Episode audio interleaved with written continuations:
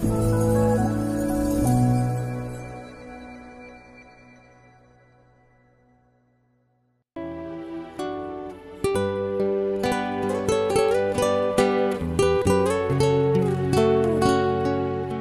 mời quý vị thư giãn với chương trình Fata của truyền thông dòng tên. Chương trình hôm nay gồm có chuyên mục Hành trình ơn gọi và tông đồ cầu nguyện.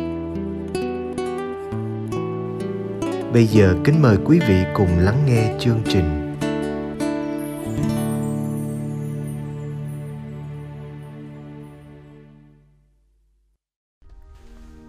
đừng đi tu để hưởng thụ. Anh em phải coi chừng phải đề phòng men pharisêu và men herode. Marco chương 8 câu 15 Khi theo Chúa Kitô, ta được gọi là Kitô hữu để diễn tả ơn gọi cao quý của ta.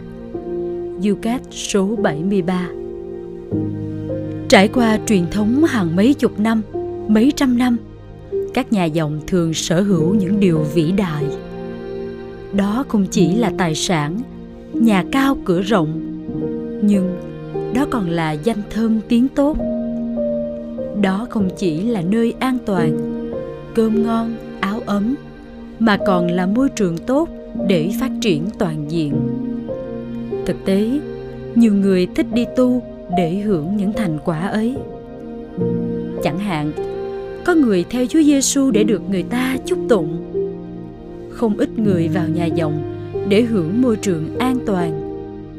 Trong nhà dòng, họ chăm chút cho bản thân hơn là tu luyện theo linh đạo nhà dòng. Trong ý thức đó, quả là đời tu không còn nhiều ý nghĩa trong cuộc đời họ. Bởi đời tu đòi hỏi người tu sĩ phải từ bỏ mọi sự để ở với Đức Giêsu và giống như người ra tay phục vụ Thiên Chúa và anh chị em mình. Như thế, họ đã góp phần vào việc biểu lộ mầu nhiệm và sứ mạng của giáo hội bằng muôn vàng đoàn sủng thuộc đời sống thiên liêng và tông đồ mà Chúa Thánh Thần đã ban cho họ. Và nhờ đó, họ cũng đã góp phần vào việc canh tân xã hội. Như thế ai cũng hiểu đời tu hoàn toàn không để người ta hưởng thụ. Người tu sĩ luôn được huấn luyện với những đòi hỏi gắt gao của nhà dòng. Họ được thiên chúa thử luyện và giúp đỡ để nên người loan báo tin mừng tốt theo đó, người tu sĩ là người của mọi người người thuộc về thiên chúa và sống theo tin mừng. Là tu sĩ thật, họ phải bước vào con đường hẹp, họ phải từ bỏ nhiều thứ, nhất là bỏ những nhu cầu hưởng thụ vốn có nơi mỗi người.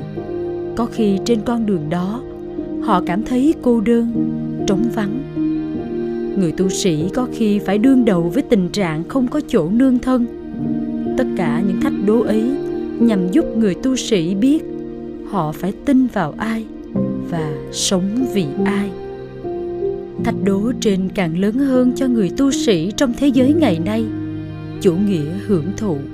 Người sống hưởng thụ chỉ dành toàn phần tốt về cho mình. Họ chỉ tìm những điều họ thích. Họ bỏ mặc nhu cầu của người khác. Ngược lại, họ luôn ở trong vỏ bọc an toàn bất cứ điều gì làm cho họ thoải mái, thư thái là họ thụ hưởng điều ấy. Ngoài xã hội, đó là những người ăn chơi, đốt tiền ở những nơi họ thích. Ngồi chơi xơi nước khiến họ thích thú. Họ chịu ăn chơi hơn dám làm việc. Thực dụng là quan điểm sống của nhóm người theo chủ nghĩa này. Tóm lại, điều họ quan tâm số một là tiện nghi vật chất, tiền bạc của cải để có điều kiện hưởng thụ tối đa. Trong đời tu, tiếc là có những người trong nhóm chủ nghĩa này, khấn khó nghèo, nhưng họ sống giàu sang, tiện nghi và sung túc. Khấn vâng lời, nhưng họ thích làm theo những sở thích của riêng mình. Khấn khiết tịnh, nhưng họ tìm những niềm vui của xác thịt. Thậm chí, khi được góp ý, có người đã từng nói rằng tu có cần phải triệt để như thế không? Thưa, đời tu là con đường theo chúa giêsu cách triệt để.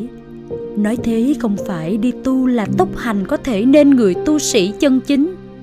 Đời tu luôn là một tiến trình lớn lên. Một dấu hiệu trưởng thành của người tu sĩ là mỗi ngày một chút thoát khỏi tinh thần hưởng thụ. Vâng họ sống không chỉ cho mình, nhưng trên hết thiên chúa và sứ mạng lôi cuốn họ bước vào đời với niềm dân hiến say mê. Một hình ảnh tôi rất thích khi đức giáo hoàng francisco ngỏ lời với các tu sĩ.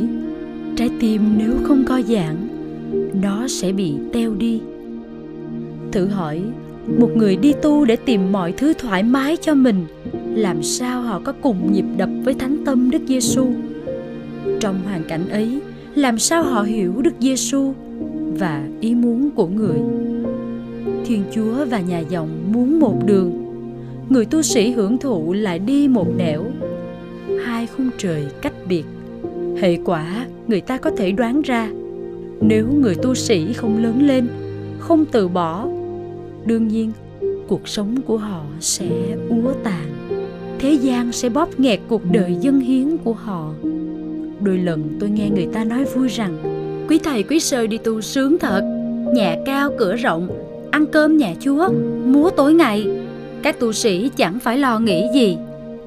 Đúng là ăn cơm nhà chúa, nhưng người tu sĩ đích thực phải múa đấy chứ. Nghĩa là họ phải chu toàn những điều thiên chúa và nhà dòng mong muốn. Họ phải tu tập, phải làm việc và dấn thân đến mọi biên cương người không muốn múa là người lười biếng. Ăn không ngồi rồi. Khi ấy, đương nhiên đời tu không sinh nhiều hoa trái cho chính họ và cho thiên chúa. Có người giơ tay ý kiến về những điều trên. Nếu đi tu như thế, nhà dòng, giáo hội sẽ không chấp nhận. Họ không hợp với đời tu.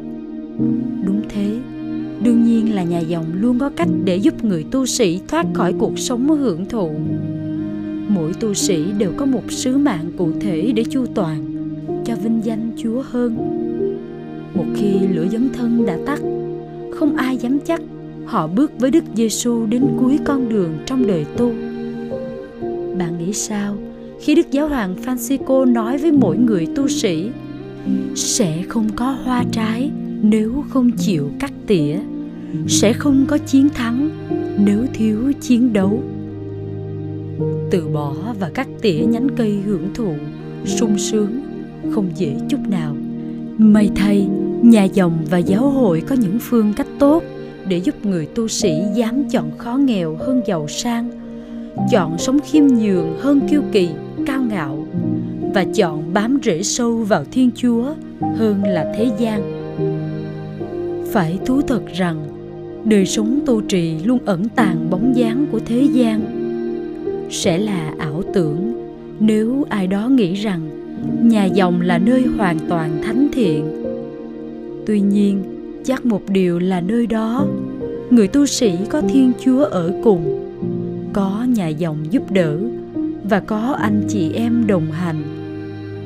Trong môi trường đó chúng ta cầu nguyện cho người tu sĩ loại bỏ dần tinh thần thế gian nói không với cuộc sống hưởng thụ một khi người tu sĩ liên lỉ chiến đấu tu sửa và bước theo Giêsu, đời tu của họ sẽ đẹp vô cùng. Được như thế, chính họ sống hạnh phúc, bình an. Chính Thiên Chúa và giáo hội cũng được nhờ.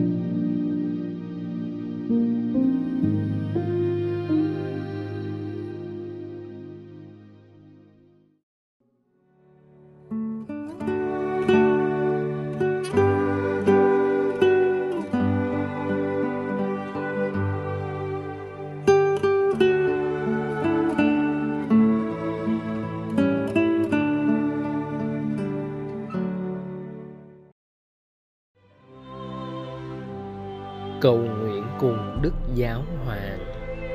Tông đồ cầu nguyện.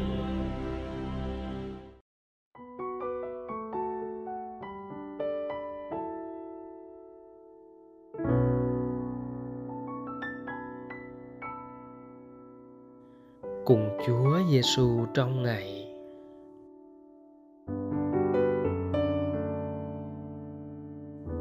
nhân danh cha và con và thánh thần amen.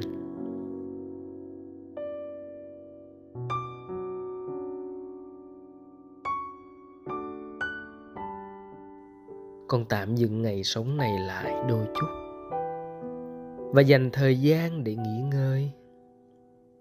Con xin dâng lời cầu nguyện theo ý chỉ trong tháng này.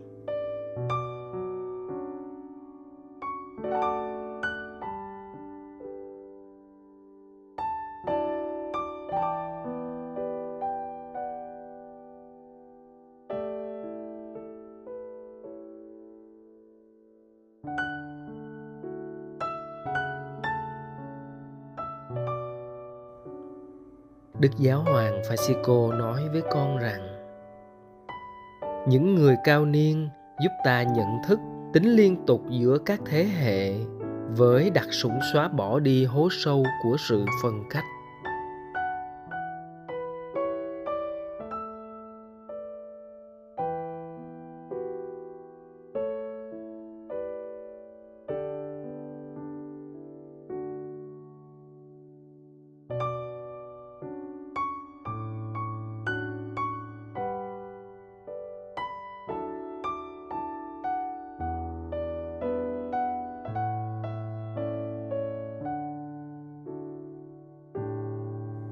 Lạy chúa. Con đặt bản thân con ở vị trí nào trong những mối quan hệ với mọi người? Con là một chiếc cầu liên kết hay là một bức tường ngăn cản?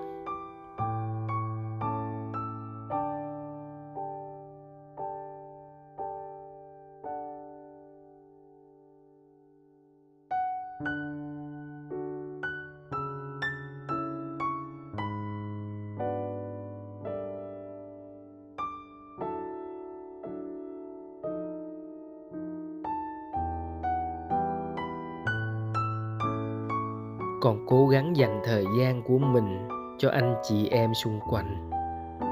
Xây dựng kết nối trong các mối quan hệ, đặc biệt là với những vị cao niên, để có thể dễ dàng chia sẻ và đồng hành cùng nhau. Con trở lại nghề sống cùng với mục tiêu này.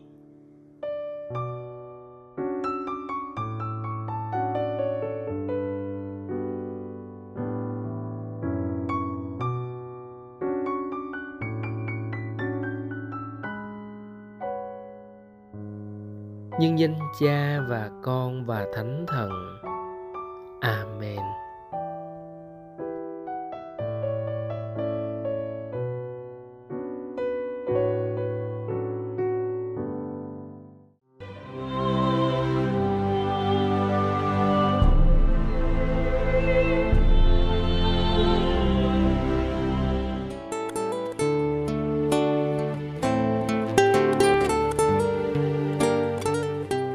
Cảm ơn quý vị đã theo dõi chương trình. Xin Chúa chúc lành cho ngày sống của quý vị.